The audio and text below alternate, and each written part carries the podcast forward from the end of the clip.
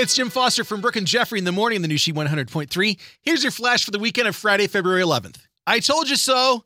On Tuesday, I told you about Green Day frontman Billy Joe Armstrong's nineteen sixty-two Nova getting stolen. And then he took to a Tweety post asking his one million followers to help find it. Well, guess what? On a tip from a tipster on Tuesday night, the Orange County Sheriff's Department found it in unincorporated Orange County, parked along a street. No damages whatsoever. He said he was happy to get it back, thanking his followers for the help in getting it back. But of course, the two guitars and amp, yeah, they're gone. But what that shows you is the power of social media.